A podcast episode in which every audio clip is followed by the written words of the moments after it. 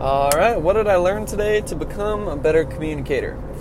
I think this one is actually going to be more focused on things that I thought I did well and I want to do more of than of things that I thought I was doing badly and I want to correct.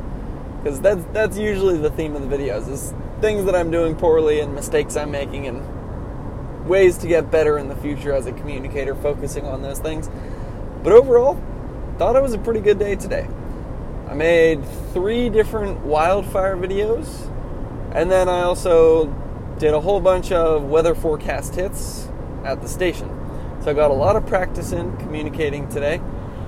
And I did put some of the things into practice that I've been working on recently. So the first thing that I did today was a wildfire insider video. What that is, it's basically a new video format I'm trying where in the past when I'm making my 10 minute wildfire forecast video, which is about just usually one main story of the day, and then I do a two minute concise version of that, which is basically the tease for it. But while I'm researching that video, I'm just kind of looking at all sorts of links for, I don't know, 30 minutes to an hour. And what I realized is I can just do that live and that could be a live video and actually could be a little bit more fun for people because they could see I'm basically narrating what I'm seeing and how that makes me think about the wildfire in real time. So it's almost kind of like going on a journey with the viewer. When I clicked live this morning for the first official Wildfire Insider conversation, I didn't really know what the top stories were. It was literally just my research process where it's like, yeah, let's figure out what's going on. And I didn't get too many like questions or comments today, but the idea here is that in the future, it can almost become a community where we're all kind of working together to make to figure out what's going on with wildfire in California because I can't possibly find all the information in the world. So people are able to post questions, they can do comments. If they know something that I don't know, they can put that in the chat, then I read it, and all of a sudden it's part of the video, and then now everybody knows it. Or if they I can't find a good link, or they know a link that I don't know, then they post it in the chat, I can click on it and boom, it's part of the video. So it's actually a collaborative process. And that's why I call it a conversation versus a presentation. I will admit the 10 minute video and the 2 minute videos, those I try to do it in a conversational way, in the way that I'm speaking. But it is a bit more of a presentation where I have the links, I have the different web pages, I know the structure of the story, and then I basically try to tell the story.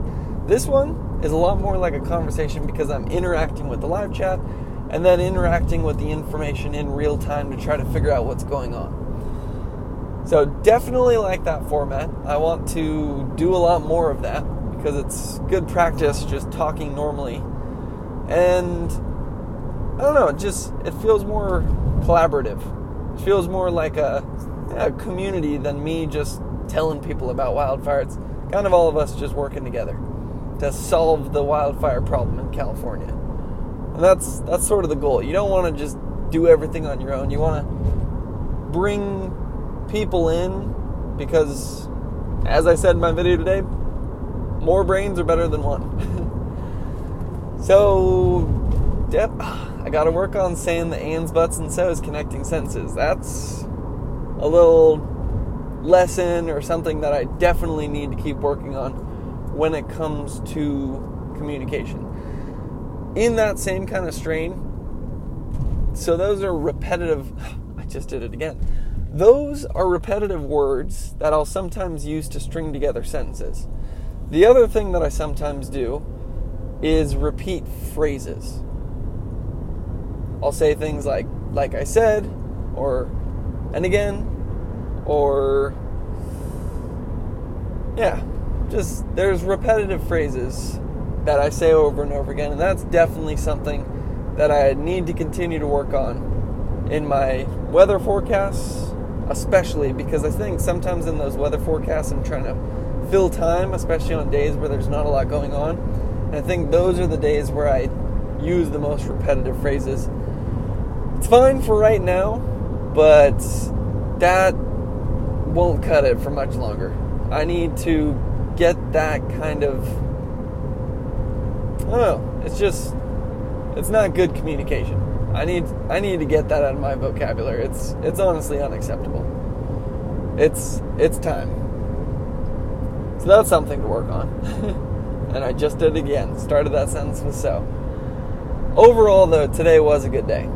I then made later in the day I made the 10 minute video, then I made the 2 minute video, put out a bunch of different wildfire posts on Twitter, which I'm actually enjoying more of now you can get kind of creative with those Twitter posts, and then it's almost just like throwing out a lot of lines and seeing what kind of kind of response you get, and it's sort of fun. Like today, I posted a video with a radar, and I said, "Looks like it's raining over the mosquito fire.